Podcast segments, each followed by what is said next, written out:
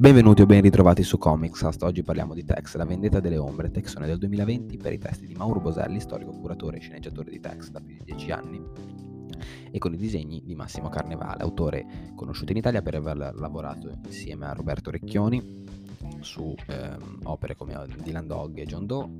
ma anche Lorenzo Bartoli per fumetti come Arthur King e la bellissima Uomini Topi, ma anche Oltreoceano per case editrici come la DC Comics e la Dark Horse.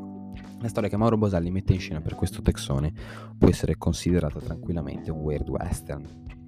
Infatti al suo interno troviamo quello che Sergio Bonelli, il papà di Tex, chiamava l'altro Tex, ovvero una definizione che lui utilizzava per indicare tutte quelle storie del ranger mm, dalla camicia gialla al cui interno fossero elementi più o meno sovrannaturali. Basti pensare a, al personaggio di Mephisto da lui stesso inventato, che è la, la, nemesi principale di Tex, che è questo necromante che si ritrova appunto a essere il nemico di un cowboy. Infatti la vicenda di questo texone vedrà Tex e, e i suoi parts indagare sul circo itinerante del, del misterioso Jack Shadow nel tentativo di scoprire cosa si cela dietro la cosiddetta vendetta delle ombre citata nel titolo. Questa serie di omicidi, a sfondo ovviamente sovrannaturale, che sta colpendo la cittadina di Cedar Grove. Sin dalle prime pagine infatti la narrazione assume toni misteri che poi andranno a sfociare in una sorta di horror western sul finale.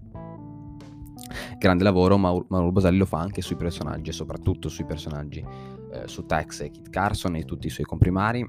Non ve lo sto neanche a dire perché eh, Mauro Boselli lavora con questi personaggi da più di dieci anni e li conosce benissimo e sa perfettamente come usarli, infatti qui vengono usati perfettamente. Ma eh, il vero lavoro di di gesellazione e di ehm, caratterizzazione viene fatto su tutti i personaggi comprimari della storia, tutti i personaggi di sfondo, che poi di sfondo tanto non sono. Basti pensare ai fratelli Fortune, che sono due criminali inseguiti da Tex e da Kit Carson, da cui, poi le, da cui partiranno poi tutte le indagini ma anche tutti gli abitanti della cittadina di Cedar Grove che si ritroveranno appunto a essere minacciati da questa serie di omicidi sovrannaturali, ma si ritroveranno a essere minacciati da, questa, da, questo evento perché nascondono tutti un segreto. Il mio personaggio preferito, per esempio, è lo sceriffo della, della cittadina, che è un uomo che si dovrà si trova per via delle, delle circostanze a essere sostanzialmente mh, mm, a tenere il piede in due scarpe però facendolo ehm, cerca comunque di ehm, salvare la città in cui vive nonostante per farlo eh, debba comunque eh, nascondere un peccato commesso molti anni prima,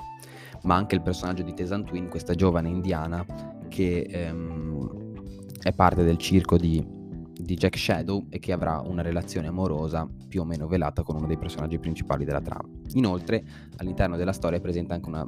non tanto poco velata critica sociale eh, fatta da Mauro Boselli sulle violenze che gli occidentali perpetravano nei confronti di, tutti, di, di tutte quelle popolazioni native americane presenti sul territorio.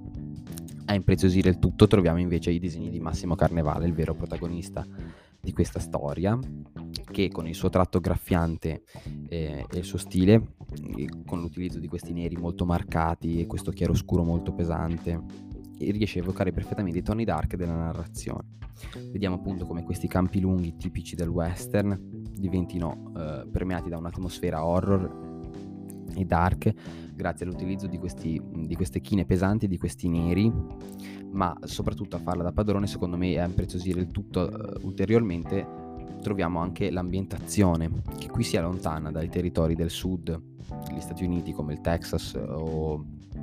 o il Messico, tipici delle storie western e molto solari, molto aridi, per addentrarsi in questo Kansas autunnale dove, un territorio ovviamente molto più a nord, dove ci sono queste notti eh, gelide e oscure, dove il vento appunto sferza costantemente queste batterie infinite e i personaggi che le attraversano. In conclusione vi eh, consiglio questa storia a, soprattutto a chi ehm, considera Tex un personaggio vetusto e mh, tra virgolette che parla solo a le persone che hanno più ormai di 40 anni e che leggono da, da tutta la vita Bonelli, quando in realtà non è assolutamente così per questa storia, perché ovviamente con gli autori giusti si può prendere un personaggio classico che ormai tutti conoscono, che è diventato il simbolo del fumetto italiano e portarlo in, in un contesto a lui poco congeniale per, per via appunto de, della sua natura, ma che funziona terribilmente bene in questa storia. Mi ha stupito molto, per esempio, il fatto di mh, trovare Tex e Kit Carson in difficoltà e in pericolo di vita molto spesso e soprattutto questo pericolo di vita essere molto credibile. Cosa che mh, succede raramente. Infatti eh, Tex è un personaggio che conosce poche volte la sconfitta. Basti pensare che Tex per esempio si dice che sia più forte di Superman proprio perché non sia mai morto, mentre Superman è morto, per esempio. L'episodio finisce qui. Io vi ricordo di condividere l'episodio il più possibile e farlo con- far conoscere il podcast a quanta più gente possibile. Vi ricordo anche di seguirmi sulla pagina Instagram, il cui link trovate nella descrizione del profilo di Spotify del podcast. Io vi ringrazio e vi do appuntamento al prossimo lunedì con un nuovo episodio.